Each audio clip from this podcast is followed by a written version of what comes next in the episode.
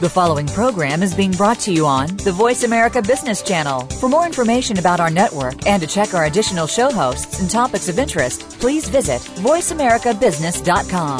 The Voice America Talk Radio Network is the worldwide leader in live Internet talk radio. Visit VoiceAmerica.com. The views and ideas expressed on the following program are strictly those of the host or guests and do not necessarily reflect the views and ideas held by the Voice America Talk Radio Network, its staff, and management.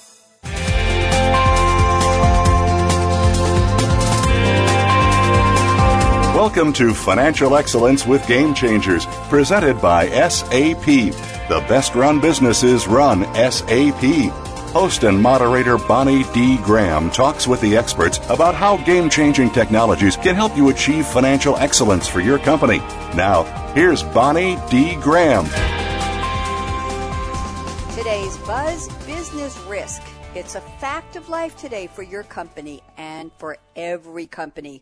Are you being kept awake at night by the specter of product liability, cyber and physical security, fraud, theft, regulatory compliance failure, plant breakdowns, lower than forecast revenues, and other risks? OMG, it's a nightmare waiting to happen. Well, if it hasn't happened to you yet, I can almost guarantee it will one day. The experts speak, and I've got a great panel for you today. Paul Albert from Albert Investments says, a wise, battle-hardened senior investment banker once told me, quote, we're in the business of taking risks with the objective of creating value for our shareholders while serving our clients' interests. So I don't mind taking risks, but when I take risks, I want to understand what they are, why I'm taking them, and how to reduce them or get out of them, unquote. Great quote from Paul Albert.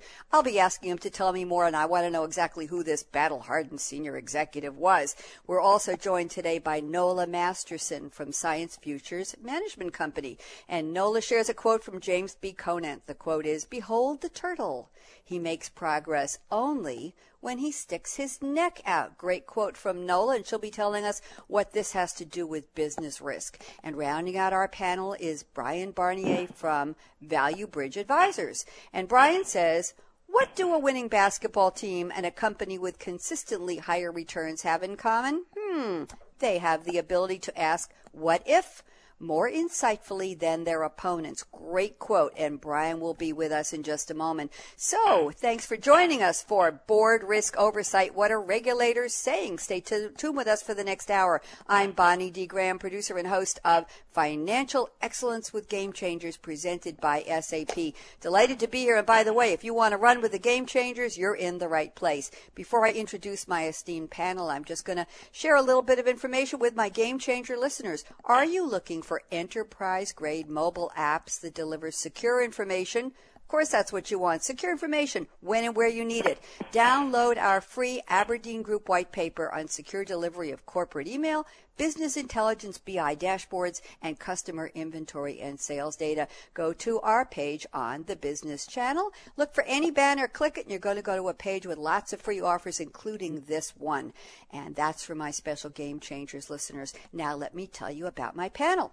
First, I'll introduce Paul Albert. He's the chairman of Albert Investments and an experienced director of public and private companies, including chairmanships of audit, compensation, finance, governance, operating, and risk committees. For over 30 years, Paul has been an inter- international investment banker and finance and capital market advisor. Paul Albert, welcome to Financial Excellence with Game Changers. How are you today? Okay, thanks, Bonnie. I'm uh, really uh, glad to be here. Looking forward to talking about the topics of, of risk and reward uh, that I think we're going to be talking about. I think uh, it's a really a great topic uh, uh, for all of us.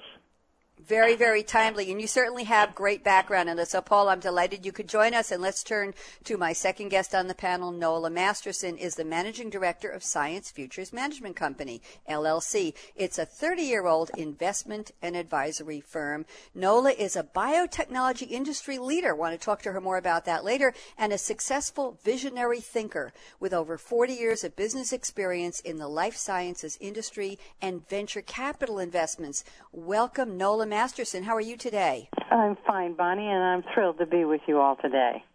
Wonderful. I want to know when we get deeper into our roundtable. I want to talk about what the, the, risks in biotech. Sounds to me like that would be one of the risk leaders as far as business goes. So we'll talk about that. Thank you so much for taking time out of your busy schedule to join me today, Nola.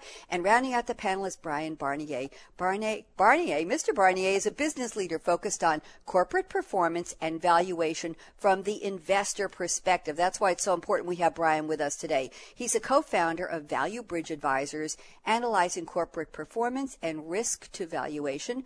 Brian is currently a board member of a healthcare organization. Previously, he held roles at IBM and Lucent Technologies. Brian, welcome to Financial Excellence. How are you today? I'm great and glad to be here. Looking forward to the conversation.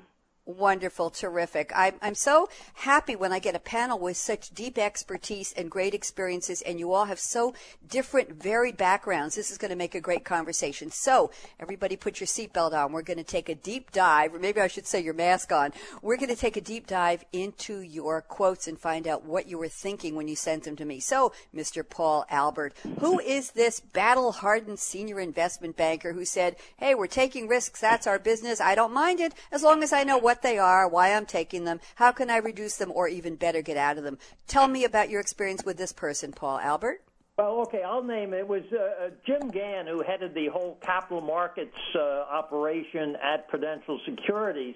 And this usually came up when we investment bankers were in competition with with Goldman, with Morgan Stanley, and everybody. And everybody would be wanting to get the business and maybe bending a little bit to cut the fees or take a little bit more underwriting risk.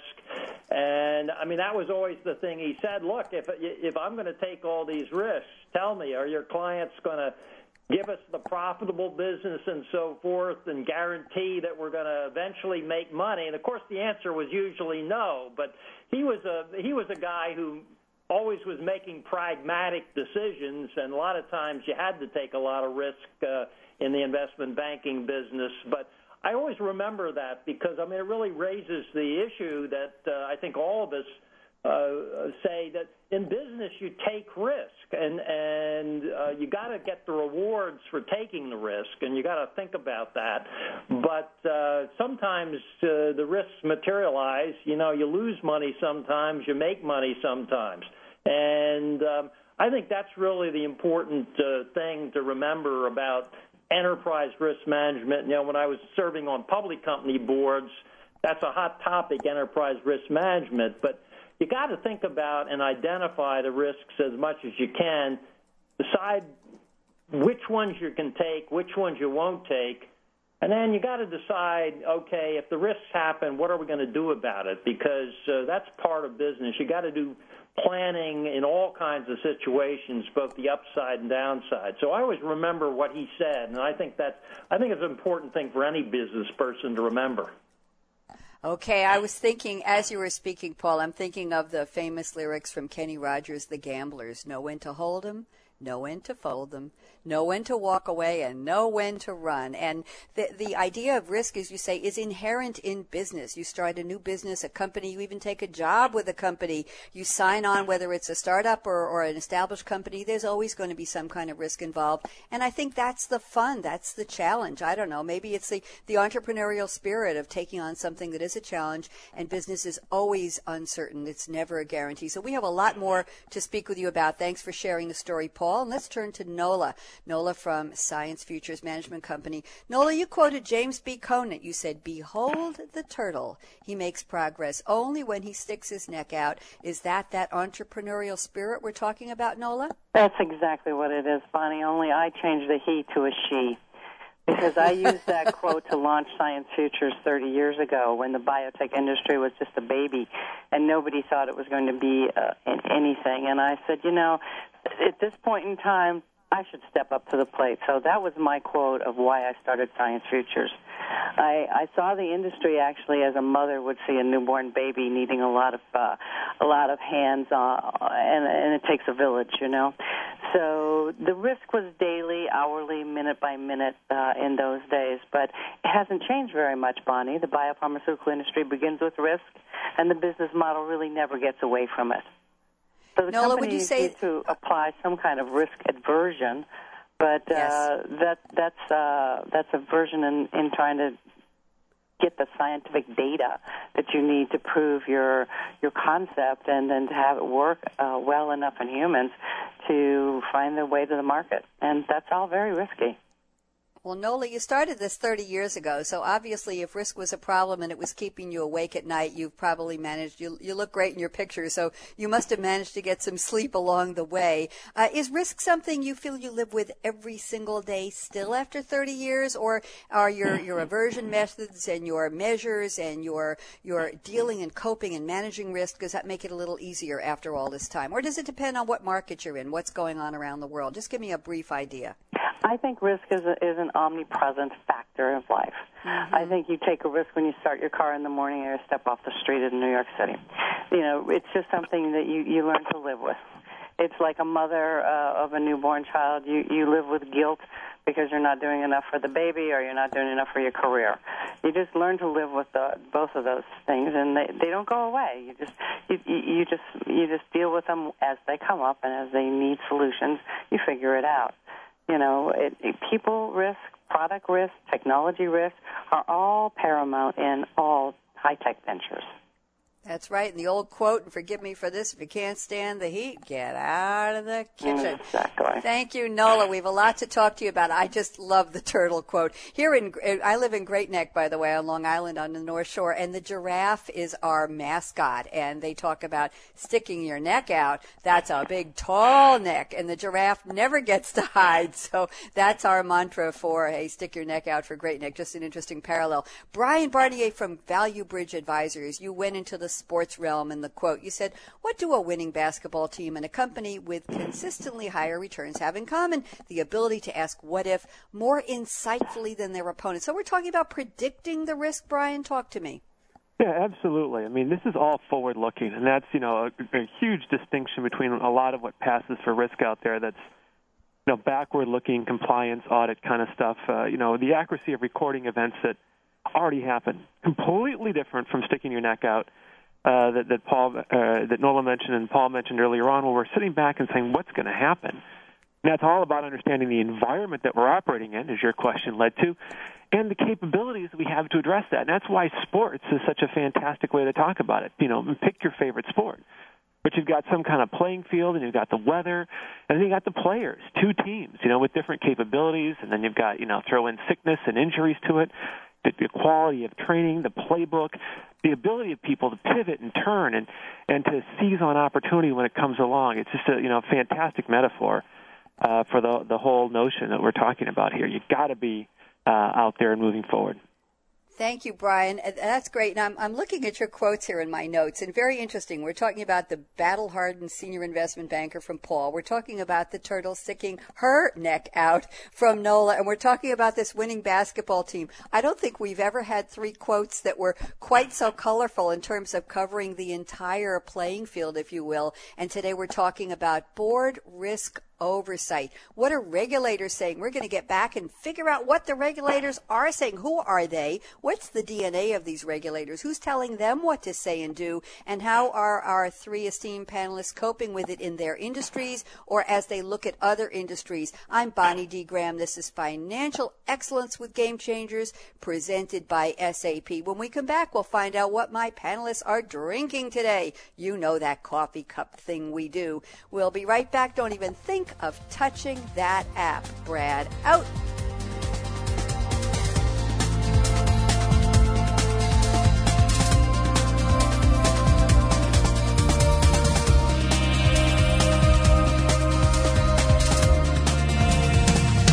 When it comes to business, you'll find the experts here. Voice America Business Network. The time for enterprise mobility is now. According to IDC, by 2013, over 1.19 billion workers worldwide will be using mobile technology, comprising 34.9% of the workforce. The impact of mobility on business is clear. Increasing numbers of business users are expected to handle critical tasks and decision making in real time, no matter where they are. SAP and Sybase, an SAP company, offer mobile applications and underlying infrastructure with integration to SAP systems for secure access to business processes anytime, anywhere, and on any device. www.sap.com.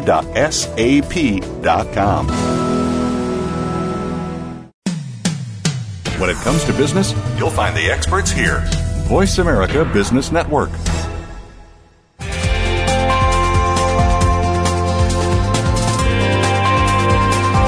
Welcome back to Financial Excellence with Game Changers, presented by SAP. Comments? Questions? Send an email to bonnie.d.graham at sap.com. And you're invited to tweet during and after the show at hashtag SAPRADIO. Now, let's get back to financial excellence with Game Changers. And it's time to find out what's in my guests' cups today. So, Paul Albert, my first guest on the panel, where are you calling from? What time of day is it, Paul? And what are you drinking? Okay, well, I'm in my home office in South Salem, New York, and it's almost 1:30 here, so I'm I'm not drinking my normal coffee, but I am uh, drinking Sobe Fuji Pear Life Water, and uh, it's, it, it's a good. First of all, it's a good thing for people who still work out like I do, in spite of my age. But the interesting thing about Sobe, which uh, you know, is, so, is South Beach, which is now owned by PepsiCo, but it was founded by John Bello, a fellow Eagle Scout of mine. John, we had speak at one of our Eagle Scout dinners about uh, uh, six months ago, and he's a very entrepreneurial type and so forth. But uh, because the beverage industry, uh, which I've had a lot of experience both as investment banker and investor, you don't think of as a risky industry, but when you start getting into the beer, wine, spirits area, you get into a lot of regulatory risks and a whole bunch of things. So, I mean, yes. we could even use this maybe in our our talk today of some of the elements of risk. Uh, um, so that's the reason I thought it was quite relevant to mention the the, the Sobe uh, Fuji pear water, which is great, by the way. I love. I have to try it. I'm going to go look in a supermarket near me and see if I can get some. Thank you, Paul. Love the story. Nola, my friend, what are you drinking today, and where are you calling from? I'm calling you from beautiful Woodside, California, where we have a div- this is divine weather today. It's going to be 75 degrees and sunny. So for those of you in the snow belt still, uh, I feel for you. But I am drinking what I always drink in the morning. It's about 10:30.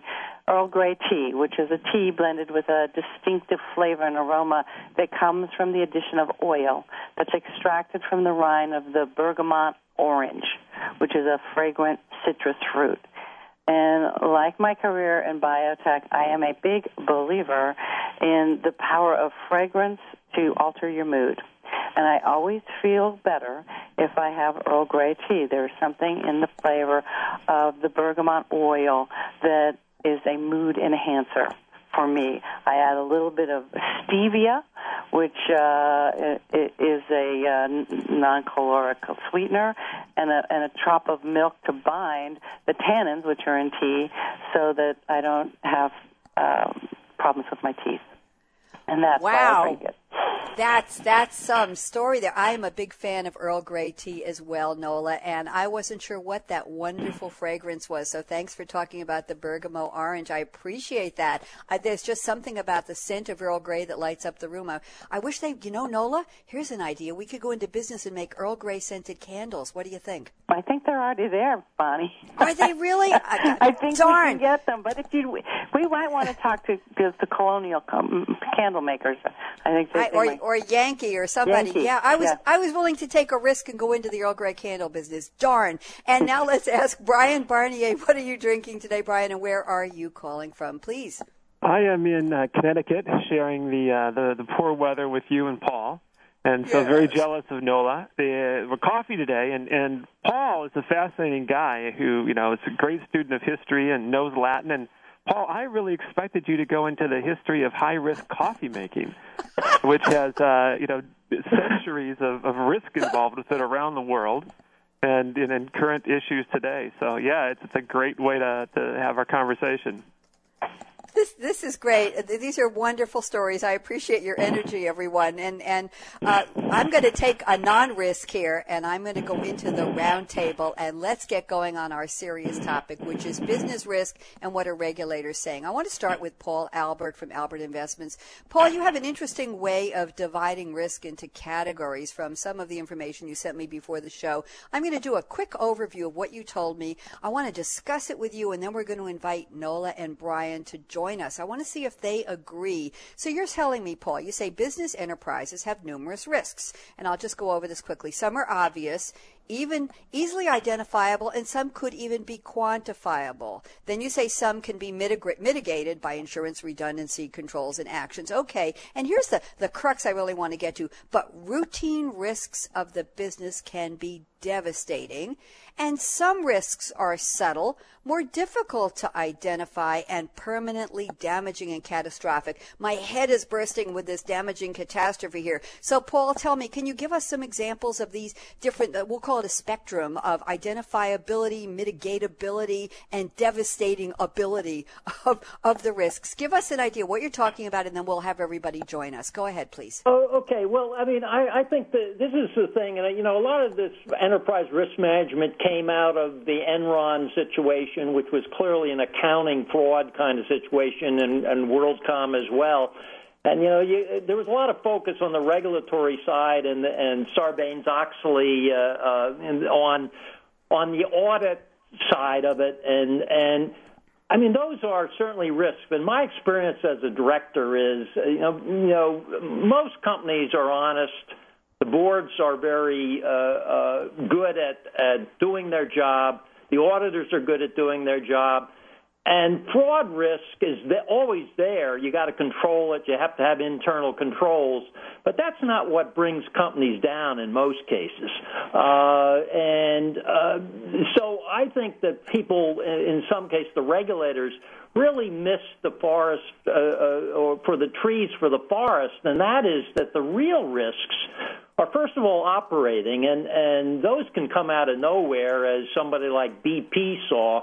I mean, obviously, when you drill oil wells, uh, there is some risks of blowouts and that sort of thing. Mm-hmm. Uh, I'm sure BP's board thought they were doing a good enterprise risk management, and the management probably thought so too. But there, there's little things that creep up in the whole communications and sort of incentive plans and so forth. J.P. Morgan, the recent big whale, is a good example. Those those are normal routine risks of the business: drilling uh, wells for oil companies, uh, trading risks for for financial institutions. But all of a sudden, you had a huge risk uh, that almost destroyed the company. And BP and, and J.P. Morgan, they were big enough to survive. That's what really worries you if you're on the board of directors. You think that you're controlling and identifying risks, but they turn out to be bigger than expected, and they come from places you never really thought they would come from, or or you thought they that you had identified it. So uh, I think the more subtle ones are the longer term strategic risks. And I think uh, uh, I mentioned like General Motors uh, and Eastman Kodak, I probably is a really good example where mm-hmm. uh, they actually had the digital uh, uh, photo technology and they they sort of ignored it, didn't do anything with it, stuck really trying to preserve the silver uh, uh, the photography business. And ultimately, uh, the more entrepreneurial people took the digital technology and developed it and bypassed them and basically drove Eastman Kodak into bankruptcy. So, I mean, I think that's a, a pretty good example of uh, long term strategic risks being not properly identified by the board and the management. I, I, I mean, I don't know exactly what happened. Fortunately, I didn't own any stock in Eastman Kodak, but but uh, these are the kind of risks that, as a board member, we really worry much more about. I mean, you have to focus on those short-term operating risks, and sure, if you're on the audit committee, you focus on internal controls and so forth. But that's the easy part of managing risk. the really uh, creative part of understanding risk is thinking about what, what's our business going to be like in five years, and that's very, very difficult to, to sometimes figure out where your industry is going to be. Thank you, Paul. I want to bring Nola into this. Nola, do you want to take this from the perspective of the biopharmaceutical industry in which you specialize? And do you agree with Paul about some risks are easy? They're right there. You can put numbers and faces to them, and others, I don't know, they're just going to creep up on you no matter how clairvoyant you are or how diligent you are. What do you think, Nola? Well, I agree with Paul that you can you can know what your risks are. It doesn't mean that you can always uh, you always know where you are on the scale of how risky they are. The mm-hmm. biotech and the pharmaceutical companies today face a, a, an ever increasing burden of managing risk, and they have to comply with myriad regulations, and those regulations are moving targets as each Congress changes and the and the requirements change. So, a, a typical business challenge today might include managing multiple supply chain members and increased competition. Then there's pricing challenges from the competition or patents that are no longer viable, so you go to generics. And then what are they going to be reimbursed at? And what are the government policies going to be tomorrow? You might know what they are today, but what are they going to be in three years? Then they have the environmental, the health, and the safety risks of dealing with, with all kinds of toxic chemicals, which are sometimes part of this industry, and managing reputation risk.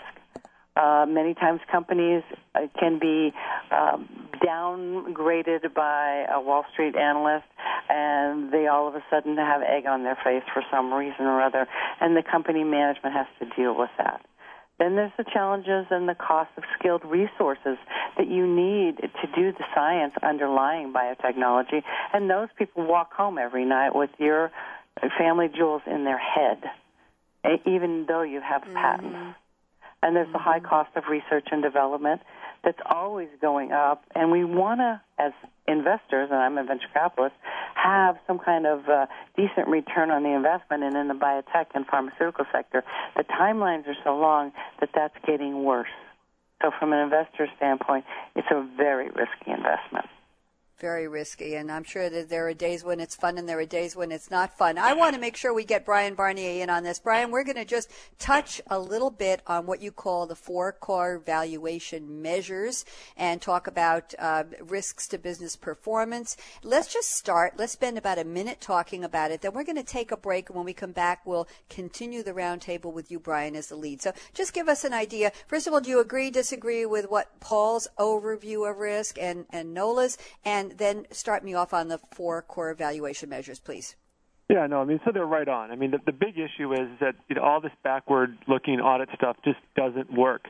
And to bridge into the four core pieces, what board members and CFOs listening to this need to know is that if you issue a proxy disclosure or an investor conference and say, "Oh, our approach to manage risk is the audit committee," um, and say nothing more, you're going to get dinged on your growth rate because we're going to figure you can't maintain uh, where you're going because you don't know how to look out for those risks that Paul and Nola have mentioned. And so the four key metrics that, from an investor perspective, that my colleagues and I uh, look at, the first one is the risk-adjusted growth rate, assuming you're or, you know a growth company. It's most central, and all of us analysts have to put a number, a rate on that. And if we think you don't know how to manage your risk, we got to lower it and discount it for that. Number two, we want to be able to look at you know the variance in, in returns that are out there and the volatility, how clearly and strongly you can perform. The third is your at the budget to actual performance, and lastly, it's how well do you make decisions that Paula and Nola mentioned. So those are the 4 mm-hmm. Okay, thank you. When we come back right after the break, I want to kick off and have you go a little deeper. I'm going to propose to all three of you before we take the break, maybe we need to create a new seat in the C suite around that esteemed board table. Maybe it needs to be, or you're going to hate me for this, a CCO, the Chief Clairvoyant Officer. Oh, Bonnie, how could you say that? I'm Bonnie D. Graham. This is Financial Excellence with Game Changers. I'm speaking to Brian Barnier, Nola Masterson, Paul Albert here. What a panel. Great ideas great insights, terrific experience. We put it all together. I think we have a century of brain power here. Their experience alone you want to listen to. We'll be right back after the break. Don't even think of touching that app. Brad out.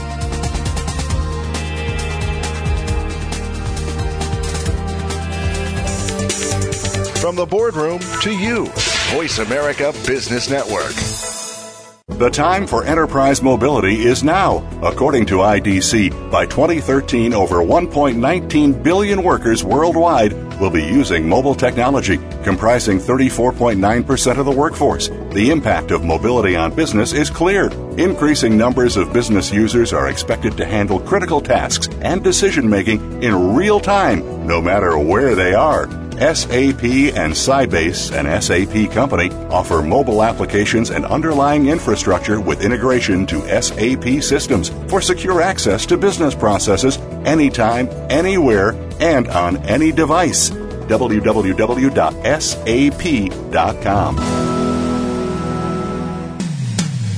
When it comes to business, you'll find the experts here. Voice America Business Network.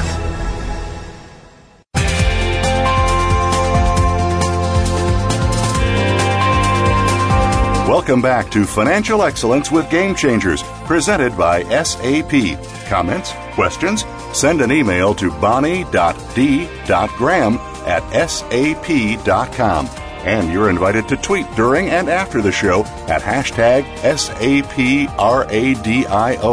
Now, let's get back to Financial Excellence with Game Changers. Financial Excellence with Game Changers with my panel, Brian, Nola, and Paul. And I have to tell everybody that we missed one of our coffee break comments here from my co-producer and esteemed tweeter extraordinaire, Malcolm Kimberlin. And Malcolm says, after his favorite Equator's coffee, Alligator French, he's drinking passion fruit juice, fresh squeezed. And I know he's in Palo Alto, California. So we want to hear more about that. Tweet more, tweet more, Malcolm. So we're talking right now when we finished just before the break to Brian Barnier, and we are talking for Value Bridge Advisors, talking about his four core valuation measures to help boards ask the right questions. And, you know, Brian, we haven't touched on the idea or the input of what regulators are saying, which was my topic for today. So let's talk a little more about these risk measures, how to evaluate, how to figure it all, how to get your sanity, if you will, and then tell me where do regulators come into this? Are they watching and waiting with the, the trampoline underneath the tall building for somebody to jump? OMG, is it 1930 something all over again? Or, or talk to me. So, Brian Barnier, take it over. So these four measures came out of a, an article that actually Paul and Nola and some others were part of that we did for Corporate Board Member Magazine. And the whole point was to sit back and say, how do we connect investors with the board? Because the board is then the linchpin to management. Mm-hmm. And the issue there is that so often we get this stuff that, that Paul and Nola have mentioned that isn't very helpful, and we're not getting the kinds of things that an investor needs when they're sitting down there and trying to hang a price target on a company, uh, mm-hmm. which is more around these kinds of metrics, and particularly because board members have insider information, but they can articulate things like growth through management in uh, in uh, investor calls and forward-looking statements. But in that context, that's where we have to be thoughtful about the weird things that are happening, the stuff that's coming out of left field. And Paul and Nola have spoken to that as well. Because that's what's going to get you. When I go into some conversation, everybody's sitting back and saying, "Well, what's the you know things that keep you awake at night, or the top of your list?" Mm-hmm. Those are all the watched risks. It's not your chief clairvoyant officer kind of comment. That's mm-hmm. looking at what's going to get you out of left field. Back to our baseball analogies and basketball analogies and all that sort of thing and why board members need to develop that skill to create these things. So we have our four key financial metrics that can glue together investors, boards, and companies. That's only as good as our ability to see what's going on. And that's why board members and CFOs need to really be thoughtful in probing and asking what if, what if, what if, back to my uh, opening quote. And just one example just talked to a really super smart uh, antitrust attorney this morning, Rich Brosnick at Butzel Long. He just came back from the the Bar Association's conference that's been going on all week um, on antitrust down in D.C. And he says that one of the things that people are missing is that they get companies are missing is they get into these you know value chain management, which is a big strategic issue, get into M and A's, a lot of delicate partnership issues, and they're waltzing into all kinds of antitrust issues because they're not thinking what needs to happen. And very interestingly, he said it very often happens you have some type A executive who wants to control everything. As soon as he or she does that, they break down the Chinese walls that antitrust law requires, and now you got all kind of litigation going on. And even if you prevail, you've spent gobs of money uh, doing it. And they or a board member can simply ask the question: Look, you know, are we letting one horse run this place without thinking about how to use a team? Or a CFO who knows these issues much more closely than a general counsel can sit back and say, what are the business issues? Who's running these different conversations? And surface this stuff up and have the right kind of conversations with the, the board and the legal folks to avoid some of these things. Because to your question about regulatory, there's a lot of regulatory stuff out there that's just compliance and it's it's waste and it's not much value add in the, in the great scheme of the economy. There's other things that really do have business implications to them because they've they've tied in and it matters to investors like say bank capital. And then there's this third class that Rich pointed out, which can get you into a lot of trouble, but they're things that most companies don't deal with all the time, and that's why they're so likely to get slammed by them because it's not on the list of what keeps you up at night. And then it turns into $2 million of litigation, even if you win. Right. Brian, we haven't talked about analysis, paralysis by analysis, and I, I, want to give the other panelists a turn to chime in on this. So let's let's do that a little bit. How how many times a day or how many days a week does your board sit down and say, okay, let's cover the what ifs and let's let's worry in advance? And Paul Albert, what did you think about my comment about a CCO, Chief Clairvoyant Officer? Was I being silly or was I on the mark there? Uh, uh, no, I, I mean the terminology may be a little exotic, but I think the idea is definitely a good one. And actually, uh, thank uh, you. Let, let, let, me talk about uh, Digital Globe. Uh, I just retired from the board after 14 years, and you know I started yes. as a private company. But I, one of the things about risk, which and you know we're talking about regulation and risk, but as far as I'm concerned, the biggest risk to private enterprise is the government itself. Uh, and not only regulation, but I mean, in Digital Globe's case, a significant part of our business was a 10 year contract to provide the National Geospatial Intelligence Agency with digital images. Uh, digital Globe is a, a, a digital imaging company uh, with satellites in the air. Uh, each one of these cost over a half billion dollars to build mm. and launch. Um, the company's history was the first two attempts at launch were failures. So, you know, a lot of risk. But then once we got in operation, uh, that 10 year contract, any government contract is not really a contract because the government uh, has the power to just abrogate the contract at will. And so, you know, you got a risk overhanging you that is uh, very hard to quantify.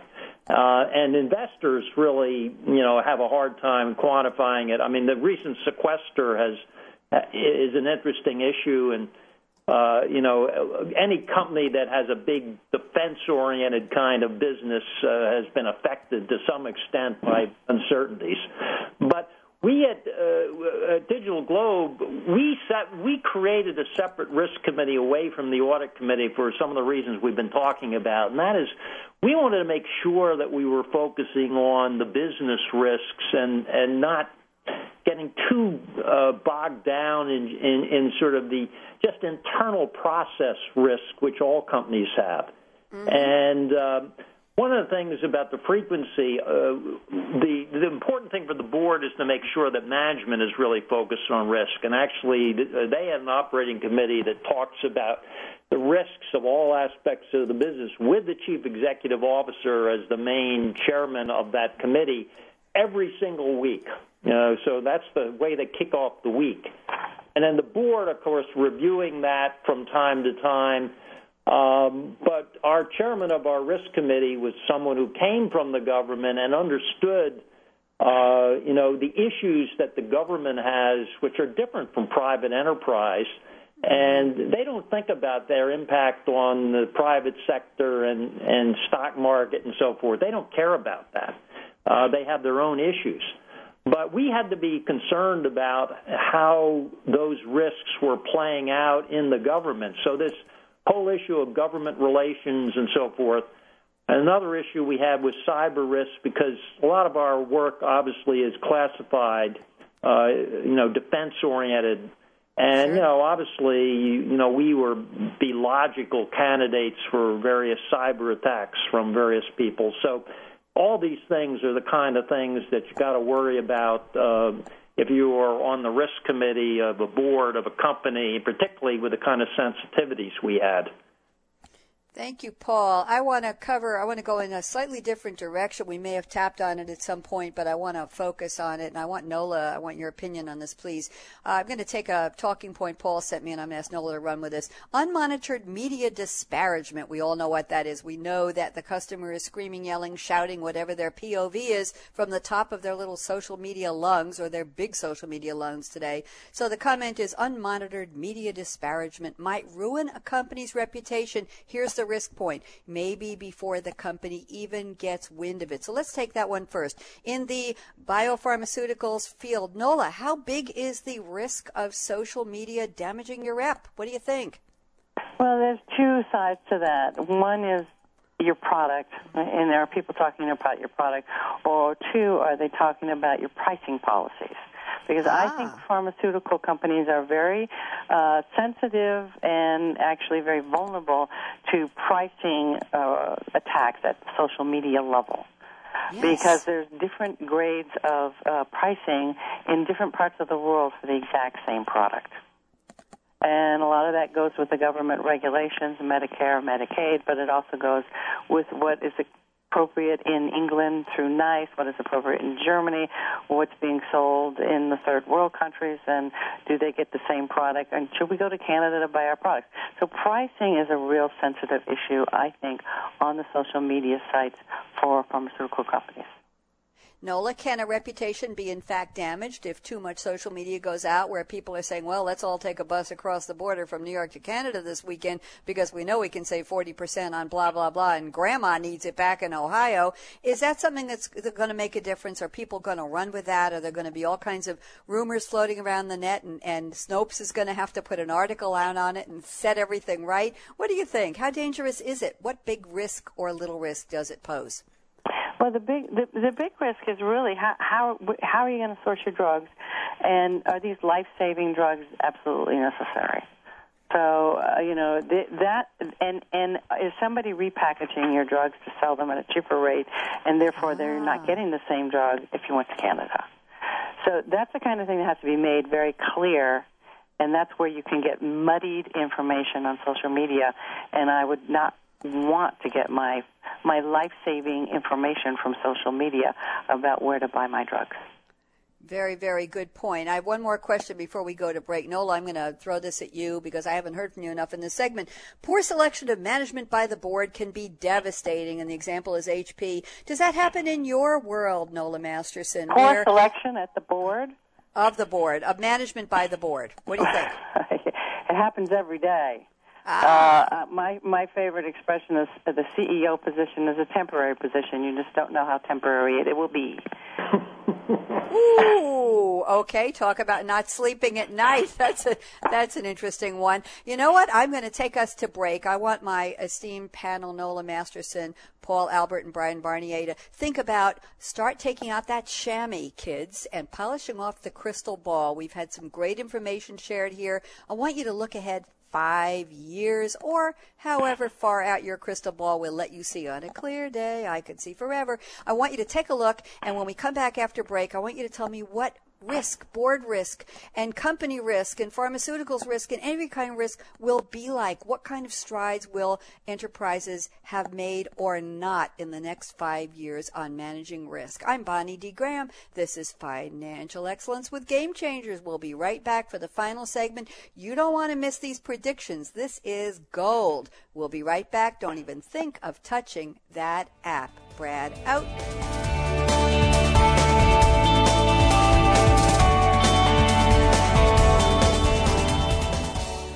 The time for enterprise mobility is now. According to IDC, by 2013, over 1.19 billion workers worldwide will be using mobile technology, comprising 34.9% of the workforce. The impact of mobility on business is clear. Increasing numbers of business users are expected to handle critical tasks and decision making in real time, no matter where they are.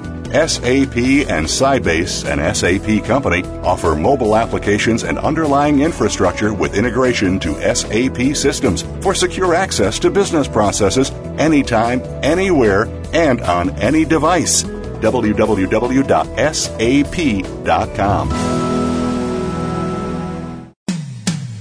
When it comes to business, you'll find the experts here. Voice America Business Network.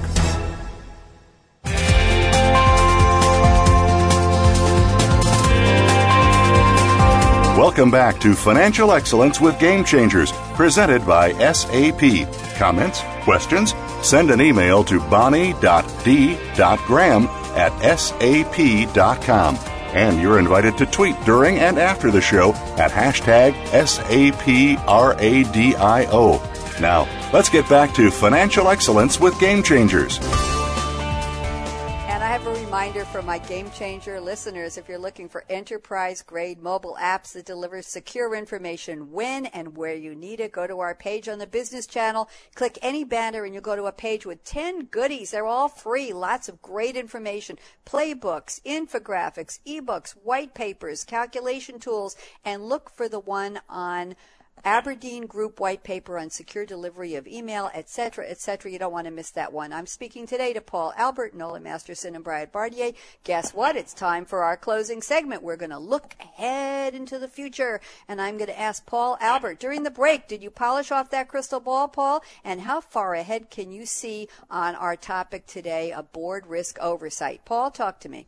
Okay, well, I'm going to talk a little bit from my my investor perspective, maybe not exclusive of my board perspective, but mm-hmm. one of the things that concerns me, and this relates to enterprise risk management, I think that there's an expectation, and maybe it's more at the regulator and government side, but I think the general public and even investors, that somehow enterprise risk management means that you never suffer the any kind of uh, risk events and losses and that therefore if you do that somehow that indicates that the board and the management aren't doing their job. And that's entirely contrary to this whole concept that uh, risk versus rewards you have to run risks. Sometimes you take losses.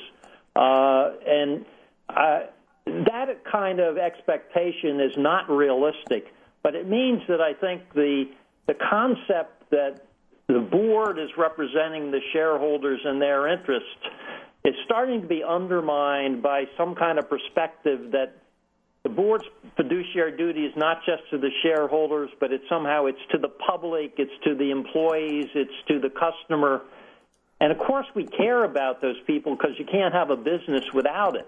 But when you start thinking that way, I think it really starts to undermine the, the free enterprise system that has benefited the U.S. I mean, you see it a little bit in Europe with with uh, uh, quotas for the boards.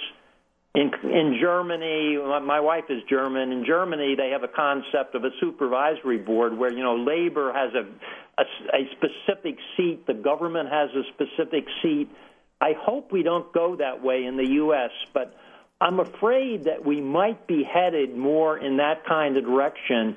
And I think it is really a, a, a really a, a lack of understanding by the regulators, particularly about what, what enterprise risk management means. And when you have some of these disasters, that they're not necessarily indications of malfeasance or incompetence they're just natural events in the private enterprise system. And I'm not sure we have an understanding of that, and I'm afraid that reversing that thinking is maybe going to be hard to do over the next five years. Thank you very much, Paul. And let's go to Nola Masterson. Nola, how far ahead can you see? Give me the time frame and what's in your crystal ball today. Well, to Paul's question, I see more women sitting on boards of directors overall. I think yes. women have been uh, missing in the boardroom. And I think uh, I will quote uh, the Oracle of Omaha, who said, I have no worries about the 21st century because I think the American women will finally take their place at, at, the, at the table, meaning that it would be, you would see more women on the boards in terms of what's happening uh, over the next five years, the aging population, I believe, will begin to spend less on consumer goods and more on medical and self help goods because health will become paramount because if you don't have your health, you're not going to enjoy quality of life. I think in the next five years, we're going to see worldwide prescription drug sales reach about $885 billion. Oh. And I think that Novartis will lead the pack in terms of companies in 2018. So those are my crystal balls. Wow. And I, I, heard recently a statistic, Nola, that about, and tell me if I'm wrong, about 50% of graduate schools for law and medicine are now admitting women to their graduate programs, but we still have a dearth of women at the boardroom table and in the C suite. So agree with you, and it's time, isn't it, Nola? It's a, an idea whose time has come. Uh, many women have earned that. So let's see what happens. I like your prediction a lot, and thank you for that. Let's turn to Brian Barnier. Brian, five years ahead, how far out can you see? How clear is it in your crystal ball view today? Well, first I have to compliment Nola because she really was a female leader in biotech, and, and my daughter is in biochem right now, and, and I've been telling her about Nola for the last two years. So she's Wonderful. having a huge effect. Ryan. Second, we have a star here. We have a star on the panel. Nola, is, thank she's you. Amazing. Thank and you. um, but as far as the crystal ball goes, it's uh, to the audience. It's it's in your hands to change. We've got a lot of problems out there. I recently chaired the audit committee of a board that I just left, and we've completely revamped our audit policy before I, I, I wrapped it up as my last sort of service. And it struck me how amazingly different audit is from real risk management.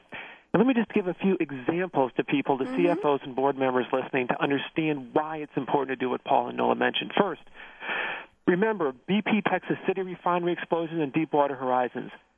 Both of those, they were actually at that time getting awards for great safety in the plants, and then explosions occurred. They were looking at the wrong things. Hmm. If you, you want more on that, you can read reports from like the National Transportation Safety Board or the Chemical Safety Board. They've got all these things like the Missouri Eurocopter crash recently that killed those EMS workers. What were they thinking that led to that? The HP autonomy issue, the, the Mizuho Bank in Japan, that sort of cascading failure back during the tsunami. Those were examples that were there that people should should get their head wrapped around. Another thing I see when I look at acquisitions and I go into a deal room and I see some company talking about their lean initiative, it's window dressing to say we're cutting our costs so, so much we're not leaving the new acquirer with capacity to go someplace. You know, it's a bad thing. Um, as far as looking forward, we can think through a lot of these things with what ifs. And I love to quote uh, General Pagonis from the first Gulf War, who ran 80,000 people doing logistics. And he used about 10 or 12 of those to keep asking what if. And he can say, by the end of the thing, I can honestly say we were never surprised because we were always asking what if. And that's why I also recommend guidance from things like the International Corporate Governance Network, uh, where they've got their risk uh, guidelines out there, and I sit on the committee that puts those together. So these are things that board members and CFOs can use to help ask what if to avoid the issues that Paul and Nola were mentioning. Thank you very much. Great insights from all of you. And guess what? I have predictions of my own, but mine are easy because they're all written down. I'm going to predict what's coming up next week and the week after right here on Financial Excellence with Game Changers Radio. Next week, Tuesday, April 16th, we're going to be talking about performance management. Some of you know it as EPM, stepping stone to predictive analytics. The following week, Tuesday, April 23rd, live, we'll be talking about mobility from the financial office of the finance perspective. And on our other series, which is Wednesdays live at 8 a.m. Pacific, 11 Eastern, which is where I am, Coffee Break with Game Changers. Great topic coming up next week, April 17th. Defying Gravity. Hmm, what's she talking about? SME, small to mid-sized enterprises, go global. We'll be talking about SME concerns and opportunities in developed and emerging countries. And that's a great topic. Good panel. We'll be talking to someone, Aviva Freudmann from the EIU on that, talking about some of their research papers. And April 24th, you don't want to miss this one. People who need people. Caregiving apps go social and mobile, and the show will be in honor of Autism Awareness Month. I have to do a thank you to my wonderful panel. Great insights, great energy, great sharing. I learned so much from each of you and all of you together. You all played really well in the Financial Excellence Sandbox today. Paul Albert, thank you. Nola Masterson, thank you. Brian Barnier, thank you very much. And shout outs to Aaron Hughes, to Malcolm Kimberlin, to Michael Lortz, and the Business Channel team. And here's my call to action for everybody listening today. Wherever you are, whatever you're drinking, whatever risks you're dealing with or hiding from, hmm, what are you waiting for? Go out and be a game changer today.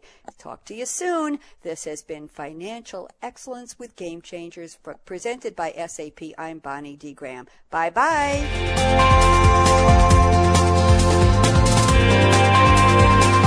Thanks again for tuning in to Financial Excellence with Game Changers, presented by SAP. The best run businesses run SAP. To keep the conversation going, tweet your questions and comments to hashtag SAPRADIO and join host Bonnie D. Graham again next Tuesday morning at 9 a.m. Pacific Time, 12 noon Eastern Time, here on the Business Channel. Wishing you a game changing week.